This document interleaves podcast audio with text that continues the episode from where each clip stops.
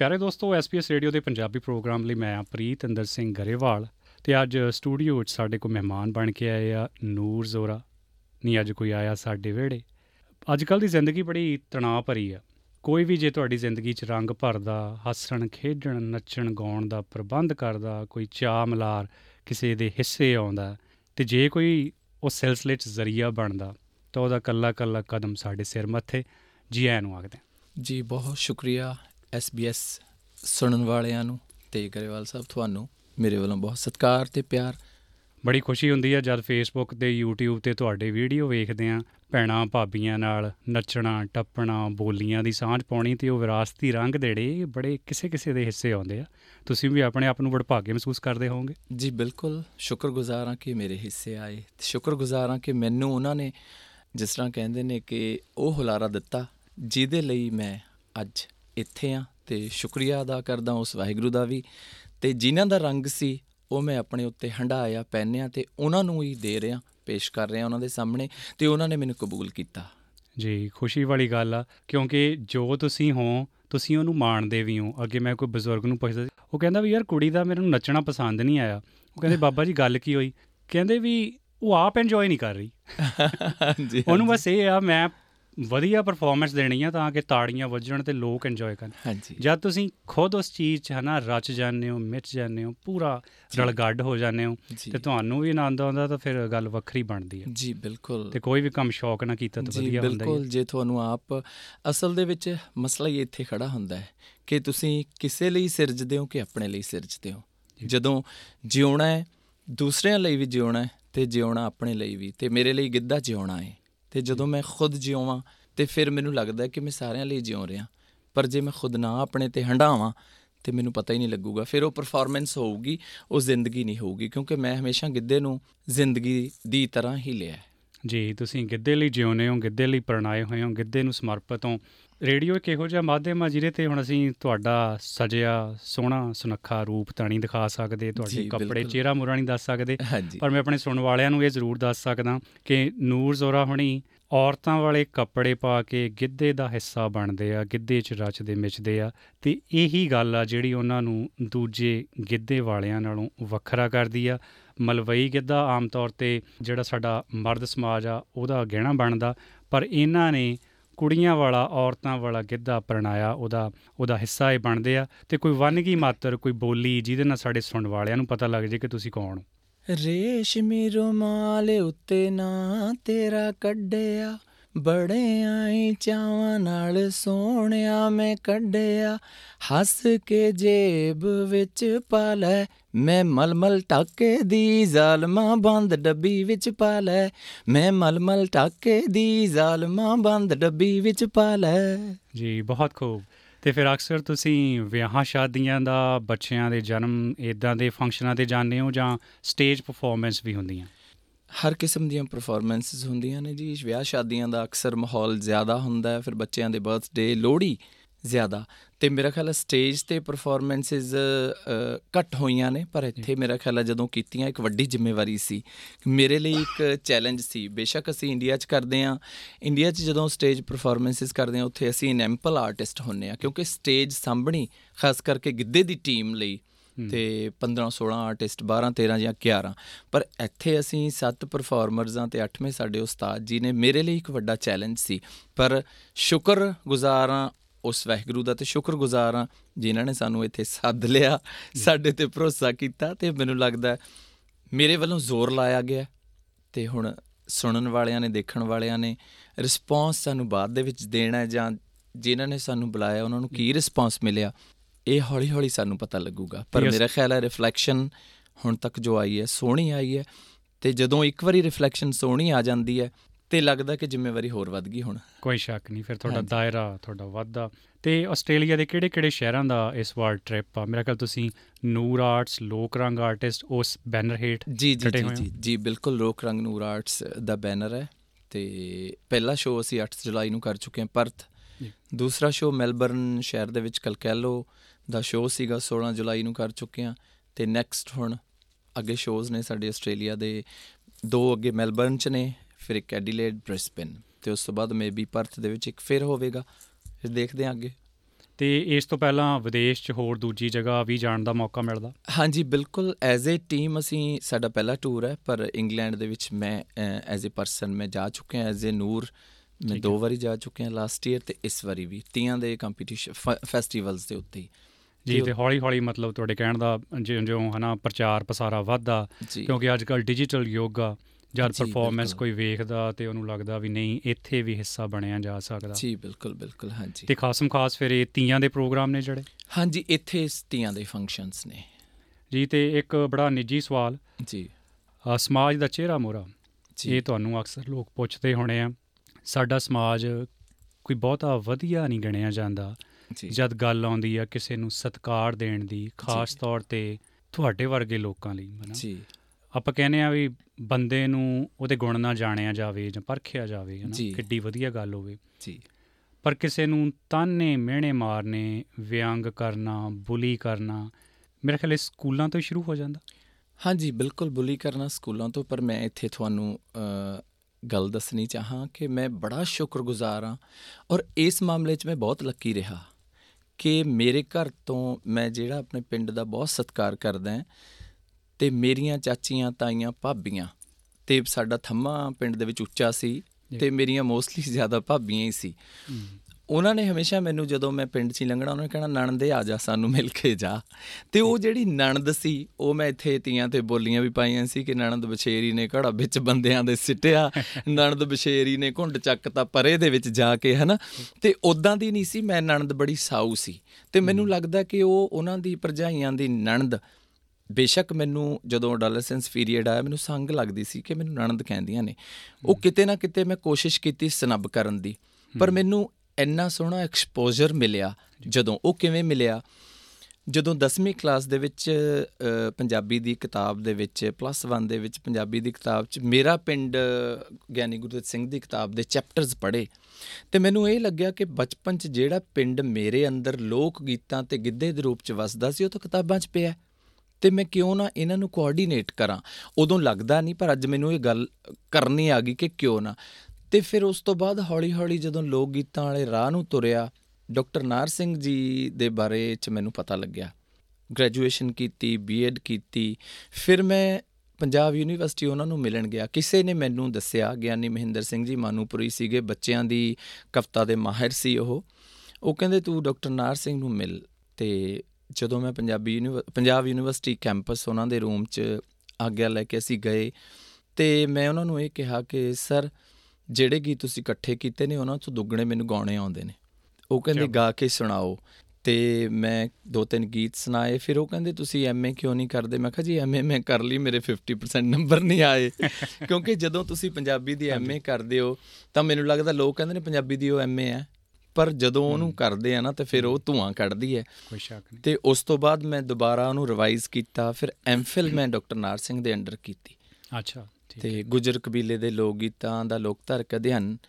Graduation ਤੋਂ ਬਾਅਦ BEd ਹੋ ਗਈ ਸੀ ਅਤੇ ਫਿਰ ਮੈਨੂੰ ਬੀਐਡ ਦੀ ਗੌਰਮੈਂਟ ਸਰਵਿਸ ਮਿਲ ਗਈ as a school teacher primary school 'ਚ। ਅਤੇ ਮੇਰਾ ਖਿਆਲ ਹੈ ਜਿਹੜਾ ਤੁਹਾਡਾ ਸਵਾਲ ਸੀ ਕਿ ਤਾਨੇ ਮਿਹਣੇ ਮਿਲੇ, ਪਰ ਉਹ ਕਿਸੇ ਹੋਰ ਢੰਗ ਦੇ ਮਿਲੇ, ਇੱਦਾਂ ਨਹੀਂ ਮਿਲੇ ਹੈਗੇ ਕਿ ਬਹੁਤ ਜ਼ਿਆਦਾ ਕਿਸੇ ਨੇ ਕੁਛ ਕਿਹਾ। ਹਾਂ, ਇੱਕ ਵਾਰੀ ਸਾਡੇ ਘਰਾਂ ਦੇ ਵਿੱਚ ਇੱਕ ਲੇਡੀ ਸੀ, ਉਹਨੇ ਮੈਨੂੰ ਸ਼ਬਦ ਬੋਲਿਆ ਜਨਾਨੜਾ ਜਿਹਾ ਕੀ ਕਰਦਾ, ਅਤੇ ਦੂਜੀ ਚਾਚੀ ਨੇ ਮੇਰੀ ਨੇ ਉਹਨੂੰ ਇਸ਼ਾਰਾ ਕੀਤਾ ਵੀ ਐਂ ਨਾ ਇਹਨੂੰ ਕਹੇ, ਮੁੰਡਾ ਬਹੁਤ ਸਾਊ ਹੈ, ਹੈ ਨਾ, ਵਟ ਐਵਰ ਦੇਵਰ। ਕਿਉਂਕਿ ਮੈਂ ਆਪਣੇ ਟਾਈਮ ਦਾ, ਆਪਣੇ ਸਮੇਂ ਦਾ, ਆਪਣੇ ਪਿੰਡ ਦਾ ਇੱਕ ਇੰਟੈਲੀਜੈਂਟ ਸਟੂਡੈਂਟ ਵੀ ਸੀ ਅਤੇ ਮੈਂ ਟਿਊਸ਼ਨ ਵਰਕ ਬਹੁਤ ਕੀਤਾ, ਜਿਹਦੇ ਕਰਕੇ ਕੁਦਰਤੀ ਮੇਰੇ ਨਾਲ ਲੋਕਾਂ ਦਾ ਇੱਕ ਬਹੁਤ ਵਧੀਆ ਆਲੇ ਦੁਆਲੇ ਦੇ ਪਿੰਡਾਂ ਦਾ ਵਧੀਆ ਸੰਬੰਧ ਜੁੜਿਆ। ਅਤੇ ਅਸਲ 'ਚ ਜਿਹੜੀ ਗੱਲ ਸੀ ਕਿ ਜਿਹੜਾ ਇਹ ਪਹਿਰਾਵਾ ਪਹਿਨਿਆ, ਇਹ ਪਹਿਰਾਵਾ ਪਹਿਨ ਕੇ ਲਕੀਲੀ ਮੈਂ ਡਿਸਟੋਰਟ ਨਹੀਂ ਹੋਇਆ। ਅਕਸਰ ਕਈ ਵਾਰੀ ਮੁੰਡੇ ਕੁੜੀਆਂ ਵਰਗੇ ਸੁਭਾਅ ਵਾਲੇ ਜਿਹੜੇ ਹੁੰਦੇ ਨੇ ਉਹ ਕੁੜੀਆਂ ਵਾਲਾ ਪਹਿਰਾਵਾ ਪਹਿਨ ਕੇ ਇੱਕ ਡਿਸਟੋਰਡਰ ਐਂਡ ਅਗਰੈਸਟ ਵੇ ਦੇ ਉੱਤੇ ਚੱਲਦੇ ਨੇ। ਮੈਨੂੰ ਲੱਗਦਾ ਮੇਰੀ ਫੈਮਿਲੀ ਵੱਲੋਂ ਪੜ੍ਹੇ ਲਿਖੇ ਫੈਮਿਲੀ ਹੋਣ ਕਰਕੇ ਮੇਰਾ ਵੀ ਕਿਤਾਬਾਂ ਨਾਲ ਪਹਿਲਾਂ ਤੋਂ ਵਾਹ ਪਿਆ, ਅਤੇ ਉਹ ਕਿਤਾਬਾਂ ਨੇ ਮੈਨੂੰ ਇੰਨਾ ਸੋਹਣਾ ਸਾਂਭਿਆ ਕਿ ਮੈਨੂੰ ਲੱਗਿਆ ਕਿ ਕੀਤਾ ਜਾ ਸਕਦਾ, ਪਰ ਇਹਨੂੰ ਇੰਨਾ ਕੁ ਸੋਫਿਸਟੀਕੇਟਡ ਜਨਰਲਾਈਜ਼ ਕਰ ਲਿਆ ਜਾਵੇ ਕਿ ਕੋਈ ਮਿਹਣਾ ਨਾ ਮਾਰੇ।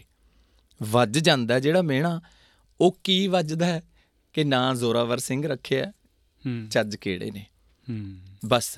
ਫਿਰ ਉਹ ਉਹ ਮੇਰੇ ਲਈ ਇੱਕ ਚੀਸ ਵੀ ਹੈ, ਅਤੇ ਪਰ ਮੈਂ ਕਿਸੇ ਵੱਡੀ ਇੰਟਰਵਿਊ 'ਚ ਕਦੇ ਦੱਸਾਂਗਾ ਕਿ ਮੇਰੇ ਫਾਦਰ ਸਾਹਿਬ ਨੇ ਜ਼ੋਰਾਵਰ ਸਿੰਘ ਨਾਮ ਕਿਉਂ ਰੱਖਿਆ ਸੀ ਔਰ ਮੈਂ ਬਿਲਕੁਲ ਜ਼ੋਰਾਵਰ ਕਿਵੇਂ ਹੈ ਕਿ ਅੱਜ ਨੂਰ ਜ਼ੋਰਾ ਬਣ ਕੇ ਗਿੱਧੇ ਨੇ ਮੈਨੂੰ ਅਡੋਪਟ ਕੀਤਾ ਅਤੇ ਗਿੱਧੇ ਨੇ ਮੈਨੂੰ ਥਰੂਆਊਟ ਵਰਲਡ ਇੰਨਾ ਕੁ ਫੇਮਸ ਕਰਤਾ, ਮਾਣ ਸਨਮਾਨ ਦਿੱਤਾ। ਅਤੇ ਜੋ ਇਹ ਔਰਤਾਂ ਵਾਲਾ ਵੇਸ ਹੈ, ਮੈਨੂੰ ਔਰਤ ਵਾਲਾ ਵੇਸ ਨਹੀਂ ਕਿਹਾ, ਮੈਂ ਕਹਿਣਾ ਨਾ ਮੈਂ ਗਿੱਧਾ ਪਹਿਨਿਆ। ਪਰ ਚੱਕਰ ਇਹ ਨਾ ਕਈ ਵਾਰ ਹੋ ਜਾਂਦਾ, ਉਹ ਕਹਿੰਦੇ ਹੁੰਦੇ ਆ ਨਾ ਬੜਾ ਮਹਿਸੂਸ ਹੋਤਾ ਹੈ ਤੇਰਾ ਮਹਿਸੂਸ ਨਾ ਕਰਨਾ, ਪਰ ਉਹ ਜਿਹੜਾ ਮਹਿਸੂਸ ਕਰਨ ਵਾਲੀ ਗੱਲ ਆ ਕਈ ਵਾਰ ਉਹ ਸਾਰਿਆਂ ਦੇ ਹਿੱਸੇ ਨਹੀਂ ਆਉਂਦੀ। ਹਾਂਜੀ ਹਾਂ। ਪਰ ਤੁਹਾਡੇ ਮਾਂ ਬਾਪ ਨੂੰ, ਤੁਹਾਡੇ ਪਰਿਵਾਰ ਨੂੰ, ਤੁਹਾਡੇ ਰਿਸ਼ਤੇਦਾਰਾਂ ਨੂੰ ਕਦੇ ਇਸ ਸੰਬੰਧੀ ਕਦੇ ਕੋਈ ਸ਼ਰਮ ਤਾਂ ਨਹੀਂ ਮਹਿਸੂਸ ਹੋਈ? ਸਗਾ ਜੀ ਜਦੋਂ ਬੰਦੇ ਦਾ ਨਾਂ ਸਤਿਕਾਰ ਬਣ ਜਾਂਦਾ ਉਹ ਗੱਲ ਵੱਖਰੀ ਆ। ਮੈਂ ਤੁਹਾਡੇ ਪਹਿਲਾਂ ਵਾਲੇ ਫੇਜ਼ ਦੀ ਗੱਲ ਕਰਦਾ ਜਦੋਂ ਸ਼ੁਰੂਆਤਾਂ ਹੋਈਆਂ ਹੋਣਗੀਆਂ। ਬਿਲਕੁਲ ਜੀ, ਮੇਰਾ ਵੱਡਾ ਭਰਾ ਸੀਗਾ, ਜੌਬ ਕਰਨ ਤੋਂ ਪਹਿਲਾਂ ਮੇਰਾ ਕੰਮ ਸਟਾਰਟ ਸੀਗਾ ਅਤੇ ਜਦੋਂ ਮੈਨੂੰ ਦੋ ਹਜ਼ਾਰ ਸੱਤ ਦੇ ਵਿੱਚ ਜੌਬ ਮਿਲ ਗਈ, ਮੈਨੂੰ ਡਾਇਰੈਕਟਲੀ ਨਹੀਂ ਉਹਨੇ ਕਿਹਾ, ਉਹਨੇ ਮੇਰੇ ਭਤੀਜਿਆਂ ਨੂੰ ਕਿਹਾ ਕਿ ਚਾਚਾ ਜੀ ਨੂੰ ਕਹਿ ਦਿਉ ਹੁਣ ਉਹ ਘੱਗਰੀ ਪਾਉਣੀ ਛੱਡ ਦੇ। ਅਤੇ ਮੈਨੂੰ ਉਹ ਬੜਾ ਪੇਨਫੁਲ ਲੱਗਿਆ ਸੀ। ਇੱਕ ਵਾਰੀ ਮੈਂ ਕਿਸੇ ਫੰਕਸ਼ਨ ਤੋਂ ਆਇਆ, ਉਸ ਤੋਂ ਬਾਅਦ ਆ ਕੇ ਮੈਨੂੰ ਇਹ ਗੱਲ ਨੇ ਪਿੰਚ ਕੀਤਾ ਅਤੇ ਆਪਣਾ ਸਾਰਾ ਕੁਝ ਚੱਕ ਕੇ ਮੈਂ ਚੁੱਲ੍ਹੇ 'ਚ ਫੂਕਤਾ। ਪਰ ਉਸ ਤੋਂ ਬਾਅਦ ਜਿਹੜਾ ਨੈਕਸਟ ਫੇਜ਼ ਸੀ ਉਹਦੇ ਬਾਰੇ ਦੇ ਵਿੱਚ ਮੈਨੂੰ ਕਈ ਵਾਰੀ ਇਹ ਨਹੀਂ ਹੁੰਦਾ ਕਿ ਕਿੱਥੋਂ ਸ਼ੁਰੂ ਕੀਤਾ ਸੀ, ਮੈਂ ਕਿਵੇਂ ਸ਼ੁਰੂ ਕੀਤਾ ਸੀ। ਉਹ ਜਿਹੜਾ ਫੇਜ਼ ਸੀ ਉਹ ਮੈਨੂੰ ਖੰਭ ਲਾ ਕੇ ਲੈ ਕੇ ਉੱਡ ਗਿਆ ਅਤੇ ਫਿਰ ਨੂਰ ਜ਼ੋਰਾ ਐਗਜ਼ਿਸਟ ਕੀਤਾ। ਅਤੇ ਉਹ ਨੂਰ ਜ਼ੋਰਾ ਜਦੋਂ ਉਹਦੀ ਐਗਜ਼ਿਸਟੈਂਸ ਹੈ, ਉਹਦੀ ਹੋਂਦ ਬਣੀ ਅਤੇ ਫਿਰ ਉਸ ਤੋਂ ਬਾਅਦ ਉਹਨੂੰ ਲੋਕਾਂ ਨੇ ਕਬੂਲ ਕਰ ਲਿਆ। ਅਤੇ ਕਬੂਲੀਅਤ ਤੋਂ ਬਾਅਦ ਫਿਰ ਚੀਸ ਵੀ ਹੁੰਦੀ ਹੈ ਜਿਹੜੀ, ਇਸ ਵਕਤ ਮੈਂ ਆਸਟ੍ਰੇਲੀਆ 'ਚ ਹਾਂ ਅਤੇ ਪਰ ਫਿਰ ਵੀ ਇੱਕ ਬਹੁਤ ਵੱਡੀ ਚੀਸ ਲੈ ਕੇ ਬੈਠਾ, ਮੈਂ ਇੱਥੇ ਦੱਸੂੰਗਾ ਨਹੀਂ। ਉਹ ਕੋਈ ਲੋਕਾਂ ਦੇ ਮਿਹਣਿਆਂ ਦੀ ਨਹੀਂ, ਤਾਨਿਆਂ ਦੀ ਨਹੀਂ, ਉਹ ਕੋਈ ਇੱਕ ਵੱਖਰੀ ਕਿਸਮ ਦੀ ਚੀਜ਼ ਹੈ। ਪਰ ਫਿਰ ਵੀ ਆਰਟਿਸਟ ਦੀ ਇੱਕ ਲਾਈਫ ਹੁੰਦੀ ਹੈ। ਮੈਂ ਇੱਥੇ ਸੋਹਣੇ ਸਜੇ ਹੋਏ ਰੂਪ ਦੇ ਵਿੱਚ ਬੈਠਾ, ਤੁਹਾਡੇ ਸਾਹਮਣੇ ਹਾਂ ਅਤੇ ਇੰਜੋਏ ਕਰ ਰਹੇ ਹਾਂ। ਪਰ ਮੈਨੂੰ ਪਤਾ ਕਿ ਮੈਂ, ਮੇਰੇ ਲਈ ਇੱਕ ਬਹੁਤ ਵੱਡਾ, ਮੇਰੇ ਇੱਥੇ ਆਉਣ ਤੋਂ ਬਾਅਦ ਵੱਡਾ ਦਰਦ ਮੇਰੇ ਮੈਨੂੰ ਮਿਲਿਆ, ਮੈਂ ਐਕਸਪਲੇਨ ਨਹੀਂ ਕਰ ਸਕਦਾ ਕਿ ਮੈਂ ਇੱਥੇ ਹਾਂ ਪਰ ਘਰੇ ਕੀ ਹੈ। ਇਹ ਹੁੰਦਾ ਇੱਦਾਂ ਦਾ ਨਹੀਂ ਹੁੰਦਾ ਕਈ ਵਾਰ ਹੈ ਨਾ, ਉਹ ਅੱਗੇ ਦੱਸਦੇ ਹੁੰਦੇ ਆ ਸਟੇਜ 'ਤੇ ਬੱਚੇ ਨੂੰ ਉੱਪਰ ਥੱਲੇ ਚੱਕ ਰਿਹਾ ਹੈ ਨਾ, ਬਾਛੀਆਂ ਪਵਾ ਰਿਹਾ ਅਤੇ ਉਹ ਬੱਚੇ ਦੀ ਮੌਤ ਹੋ ਜਾਂਦੀ ਹੈ। ਜੀ ਬਿਲਕੁਲ। ਪਰ ਉਹ ਲੋਕਾਂ ਦੇ ਚਿਹਰਿਆਂ ਵੱਲ ਵੇਖਦਾ ਕਿ ਲੋਕ ਹੱਸ ਰਹੇ ਆ, ਜੋਕਰ। ਬਿਲਕੁਲ ਜੀ ਬਿਲਕੁਲ। ਦੁਨੀਆ ਤਮਾਸ਼ਾ ਵੇਖ ਰਹੀ ਹੈ, ਤਾੜੀਆਂ ਵਜਾ ਰਹੀ ਹੈ। ਬਿਲਕੁਲ ਜੀ ਬਿਲਕੁਲ। ਕਲਾਕਾਰ ਨੂੰ ਆਪਣਾ ਨਿੱਜੀ ਜਿਹੜਾ ਦਰਦ ਹੰਢਾਉਣਾ ਪੈਂਦਾ, ਪਰ ਨਾਲ ਨਾਲ ਉਹਨੂੰ ਇਹ ਵੀ ਅਹਿਸਾਸ ਹੁੰਦਾ ਕਿ ਮੈਂ ਇੱਕ ਆਰਟਿਸਟ ਹਾਂ। ਆਰਟਿਸਟ, ਬਿਲਕੁਲ ਜੀ।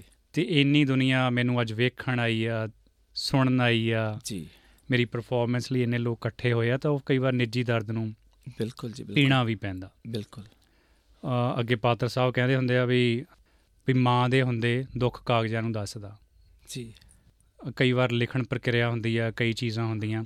ਤੁਸੀਂ ਫਿਰ ਆਪਣੇ ਦਰਦ ਨੂੰ ਕਿਵੇਂ ਪੀਂਦੇ ਹੋ? ਕੁਛ ਲਿਖਦੇ ਵੀ ਹੋ? ਕੁਛ ਜੀ ਮੈਂ ਲਿਖਿਆ ਵੀ ਬਚਪਨ 'ਚ, ਜਦੋਂ ਆਫਟਰ ਟੈਂਨਥ ਮੈਨੂੰ ਬਹੁਤ ਸ਼ੌਕ ਸੀ ਕਿ ਮੈਂ ਲਿਖਾਂ ਔਰ ਉਹ ਲਿਖਣ ਦੇ ਵਿੱਚ ਮੈਂ ਪ੍ਰਾਈਜ਼ ਵੀ ਜਿੱਤੇ, ਬਹੁਤ ਵਧੀਆ ਵਧੀਆ ਕਵਿਤਾਵਾਂ ਲਿਖੀਆਂ। ਉਸ ਤੋਂ ਬਾਅਦ ਫਿਰ ਕੁਛ ਫੇਜ਼ ਇੱਦਾਂ ਦਾ ਆਇਆ ਪੰਜ ਛੇ ਸੱਤ ਸਾਲ ਦਾ ਮੇਰੀ ਲਾਈਫ ਦਾ, ਜਿੱਥੇ ਮੈਂ ਆਪਣੀ ਜ਼ਿੰਦਗੀ ਨਾਲ ਵੀ ਟੁੱਟਿਆ, ਆਪਣੇ ਲੋਕਾਂ ਨਾਲੋਂ ਵੀ ਟੁੱਟਿਆ। ਅਤੇ ਫਿਰ ਉਹ ਫੇਜ਼ ਹੈ ਜਿਹੜਾ ਬੜਾ, ਜਿਹਨੂੰ ਕਹਿ ਸਕਦੇ ਕਿ ਉਸ ਦੇ ਵਿੱਚੋਂ ਨੂਰ ਜ਼ੋਰਾ ਨਿਕਲਿਆ। ਫਿਰ ਜਿਹੜਾ ਹੁਣ ਮੇਰਾ ਕ੍ਰੀਏਟੀਵਿਟੀ ਹੈ, ਜਿਵੇਂ ਹੁਣ ਤੁਸੀਂ ਪਹਿਲਾਂ ਮੈਨੂੰ ਗੱਲ ਕੀਤੀ ਹੈ ਕਿ ਤੁਸੀਂ ਗੱਲ 'ਚੋਂ ਗੱਲ ਕੱਢ ਲੈਂਦੇ ਹੋ, ਅਤੇ ਉਹ ਫਿਰ ਇਹੀ ਹੈ ਕਿ ਸਿਰਜਣਾ ਉੱਥੇ ਹੁੰਦੀ ਹੈ, ਅਣਦਿਸਦੇ 'ਚੋਂ ਦਿਸਦਾ ਕੱਢਣਾ। ਹਾਂ, ਅਣਦਿਸਦੇ 'ਚੋਂ ਦਿਸਦਾ ਕੱਢਣਾ, ਮਾਹੌਲ ਨੂੰ ਸੁੰਘ ਲੈਣਾ। ਜਦੋਂ ਕਿਸੇ ਦੇ ਘਰ ਜਾਂਦੇ ਹਾਂ ਅਤੇ ਜਦੋਂ ਕਿਸੇ ਫੰਕਸ਼ਨ 'ਤੇ ਜਾਂਦੇ ਹਾਂ, ਅੱਠ ਜੁਲਾਈ ਨੂੰ ਅਸੀਂ ਆਏ, ਉੱਥੇ ਦੇਖਿਆ ਇੱਕ ਕਿੱਦਾਂ ਦੀ ਇੱਥੇ ਔਡਰ ਆ ਰਹੀ ਹੈ। ਕਲਕੱਲੋ ਆਏ, ਉੱਥੇ ਕਿੱਦਾਂ ਦਾ ਮਾਹੌਲ ਬਣਿਆ, ਇੱਕ ਵਾਈਬਸ ਨੇ ਕਿੱਦਾਂ ਦੀਆਂ ਮੈਨੂੰ ਮਿਲ ਰਹੀਆਂ ਨੇ, ਉਹਦੇ ਵਿੱਚੋਂ ਕੀ ਸਿਰਜਣਾ ਤੁਸੀਂ ਕੀ। ਕਈ ਵਾਰੀ ਹਾਸੇ ਵਾਲੀ ਗੱਲ ਆ, ਅਸੀਂ ਘਰੇ ਪ੍ਰੈਕਟਿਸ ਕਰਦੇ ਹਾਂ, ਆਰਟਿਸਟ ਕਹਿੰਦੇ ਨੇ ਮੈਂ ਉਹਨਾਂ ਨੂੰ ਪਕਾ ਦਿੰਦਾ, ਰਟਾ ਦਿੰਦਾ, ਅਤੇ ਹੁਣ ਉਹਨਾਂ ਦਾ ਰਵੀਰਾ ਪਤਾ ਕੀ ਹੋ ਗਿਆ, ਜਿੰਨਾ ਮਰਜ਼ੀ ਰਟਾ ਦੇ, ਸਟੇਜ 'ਤੇ ਜਾ ਕੇ ਸਾਨੂੰ ਪੁੱਠਾ ਹੀ ਪੰਗਾ ਪਾਉਣਾ ਤਾਂ, ਕਿਉਂਕਿ ਸਟੇਜ 'ਤੇ ਜਾ ਕੇ ਵੈਰੀ ਹਾਂ ਹਾਂ ਕਿਉਂਕਿ ਮੌਕੇ ਦੀ ਸਟੇਜ ਹੈ, ਉੱਥੇ ਦਾ ਇੱਕਦਮ ਮਾਹੌਲ ਕੀ ਬਣਦਾ।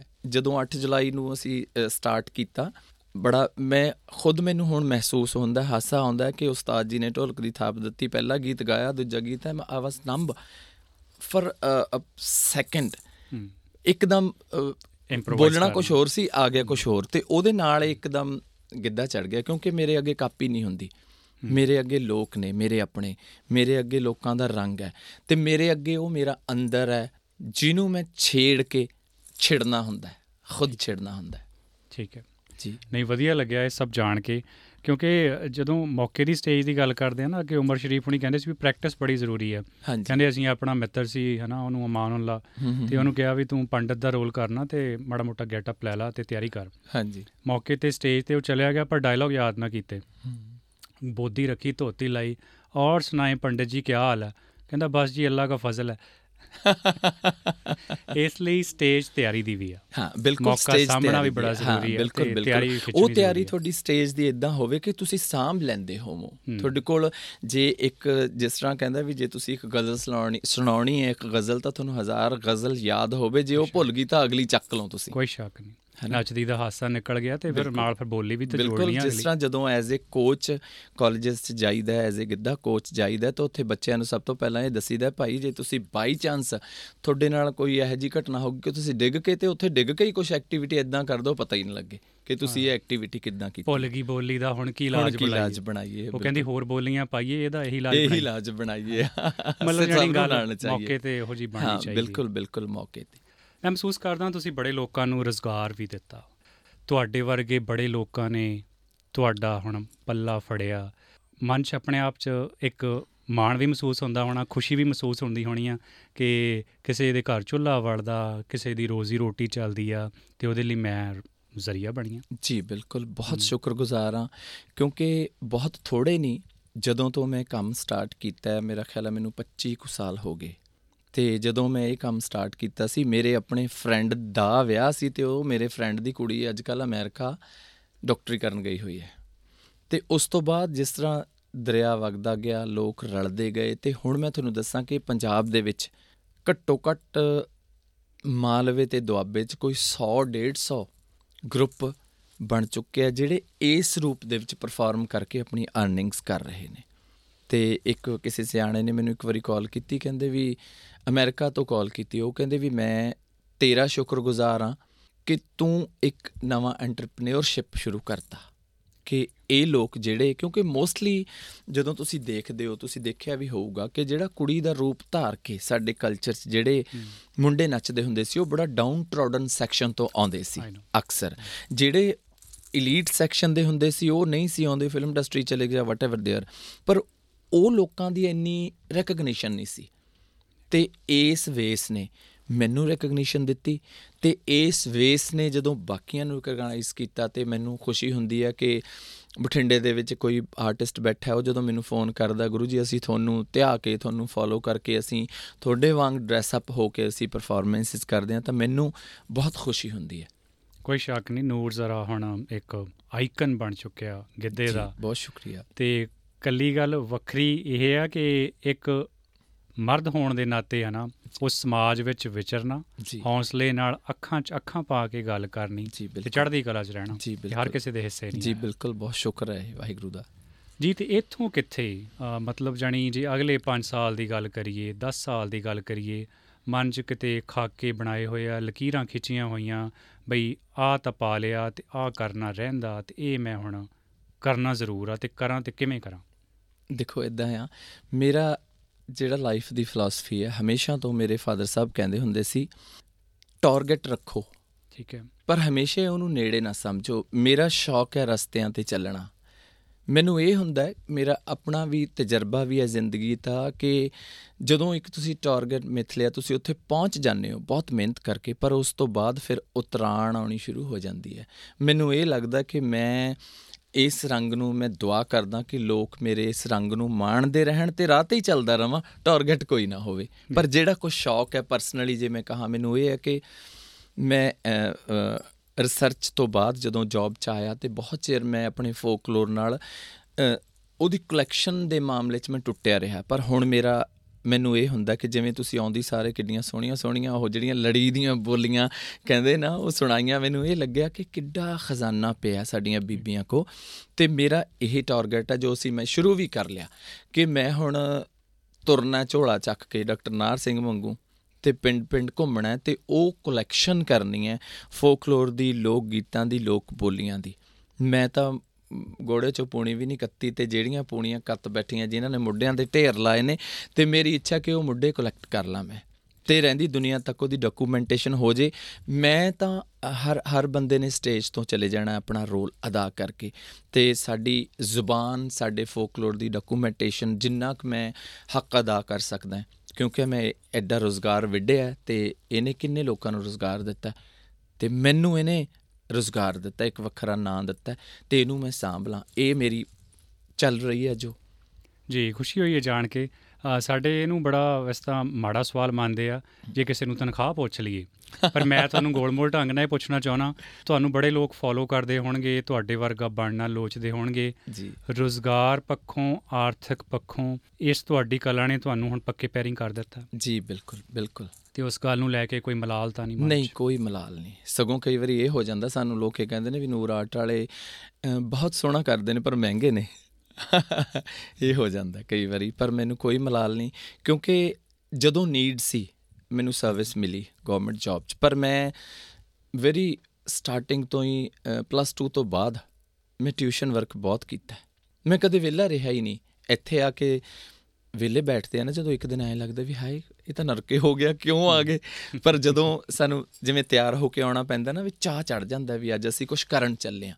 ਅਤੇ ਮੇਰੇ ਮੇਰੀ ਲਾਈਫ ਦੀ ਫਿਲਾਸਫੀ ਇਹੀ ਹੈ ਕਿ ਮੈਨੂੰ ਇਹ ਹੁੰਦਾ ਵੀ ਕੋਈ ਹੋਰ ਕੰਮ ਨਹੀਂ ਤਾਂ ਘਰ ਦੇ ਸਫਾਈ ਕਰ ਦਈਏ, ਇੱਧਰਲੇ ਭਾਂਡੇ ਚੱਕ ਕੇ ਉੱਧਰ ਧਰ ਦਿਉ, ਕੋਈ ਸੋਫੇ ਨੂੰ ਚੱਕ ਕੇ ਇੱਧਰ ਧਰ ਦਿਉ। ਇਸ ਕਰਕੇ ਮੈਂ ਇੱਕ ਬੀਐਡ ਕਰਨ ਦੌਰਾਨ ਡਾਕਟਰ ਜੋਗਾ ਸਿੰਘ ਹੁੰਦੇ ਸੀ ਸਾਡੇ Hoshiarpur D A V college, ਉਹ ਬੜਾ ਹਸਾਉਣਾ ਸਾਡਾ ਟਿਊਟੋਰੀਅਲ ਗਰੁੱਪ ਲਾਉਂਦੇ ਹੁੰਦੇ ਸੀ। ਉਹਨਾਂ ਨੇ ਕਹਿਣਾ ਆਹ ਦੇਖ ਇਹਦਾ ਆ ਜ਼ੋਰਾਵਰ ਦਾ ਨਾਂ ਜ਼ੈੱਡ 'ਤੇ ਹੈ, ਜੇ ਕਿਤੇ ਅਲਫਾਬੈਟਿਕਲੀ ਨੌਕਰੀਆਂ ਮਿਲਣ ਲੱਗ ਜਾਣ ਤਾਂ ਨੌਕਰੀਆਂ ਨਹੀਂ ਮਿਲਣੀ ਹੈ। ਅਤੇ ਜਦੋਂ ਲਾਸਟ ਡੇ ਸਾਡਾ ਸੀਗਾ ਨਾ, ਉਹਨੇ ਮੈਨੂੰ ਇੱਕੋ ਹੀ ਗੱਲ ਕਹੀ, ਕਹਿੰਦੇ ਜ਼ੋਰਾਵਰ ਮੈਂ ਤੈਨੂੰ ਸਾਲ ਪੜ੍ਹਿਆ। ਮੈਂ ਕਿਹਾ ਜੀ ਪੜ੍ਹਿਆ ਤਾਂ ਮੈਂ ਤੁਹਾਡੇ ਕੋਲੋਂ, ਕਹਿੰਦਾ ਮੈਂ ਤੈਨੂੰ ਪੜ੍ਹਿਆ।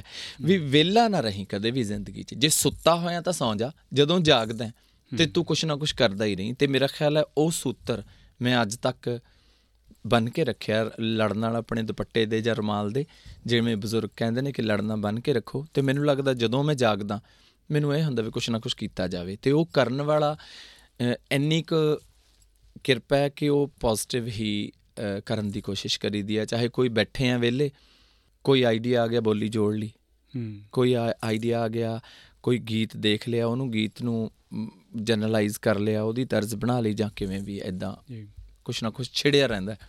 ਜੀ, ਅੱਜ ਨਿੱਜੀ ਸਵਾਲਾਂ ਲਈ ਮੇਰੇ ਵੱਲੋਂ ਮਾਫੀ, ਕਈ ਵਾਰ ਹੁੰਦੀਆਂ ਵੇਦਨਾ ਸੰਵੇਦਨਾ 'ਚੋਂ ਨਿਕਲੀਆਂ ਗੱਲਾਂ, ਕਈ ਪਰਿਵਾਰਕ ਗੱਲਾਂ ਹੁੰਦੀਆਂ, ਪਰ ਜਦ ਤੁਸੀਂ ਕਹਿੰਦੇ ਹੋ ਕਿ ਹੈ ਨਾ ਸਾਰਾ ਪੰਜਾਬ ਹੀ ਮੇਰਾ ਆਪਣਾ, ਸਾਰੇ ਪੰਜਾਬੀ ਮੇਰੇ ਆਪਣੇ ਆ, ਤਾਂ ਤੁਹਾਡਾ ਪਰਿਵਾਰ ਵੀ ਵੱਧ ਜਾਂਦਾ। ਜੀ ਬਿਲਕੁਲ, ਉਹ ਲੋਕ ਤੁਹਾਡਾ ਦਰਦ ਵੀ ਮਹਿਸੂਸ ਕਰਨਾ ਚਾਹੁੰਦੇ ਆ, ਤੁਹਾਡੀ ਨਿੱਜੀ ਜ਼ਿੰਦਗੀ ਬਾਰੇ ਵੀ ਜਾਣਨਾ ਚਾਹੁੰਦੇ ਆ। ਜੀ, ਮਸ਼ਹੂਰ ਲੋਕਾਂ ਨਾਲ ਅਕਸਰ ਹੁੰਦਾ। ਜੀ ਬਿਲਕੁਲ ਬਿਲਕੁਲ। ਅਤੇ ਆਪਾਂ ਇਹਨੂੰ ਹਾਈ ਪਿਚ 'ਤੇ ਸਮੇਟਦੇ ਹਾਂ ਜਾਂਦੇ ਜਾਂਦੇ। ਕੋਈ ਖਾਸ ਬੋਲੀਆਂ ਜਿਹੜੀਆਂ ਜਿਹਦੇ ਨਾਲ ਤੁਸੀਂ ਸਮਝਦੇ ਹੋ ਵੀ ਇਹ ਜੇ ਮੈਂ ਨਾ ਪਾਵਾਂ ਤਾਂ ਰੰਗ ਬੰਨ੍ਹਿਆ ਹੀ ਨਹੀਂ ਜਾਂਦਾ?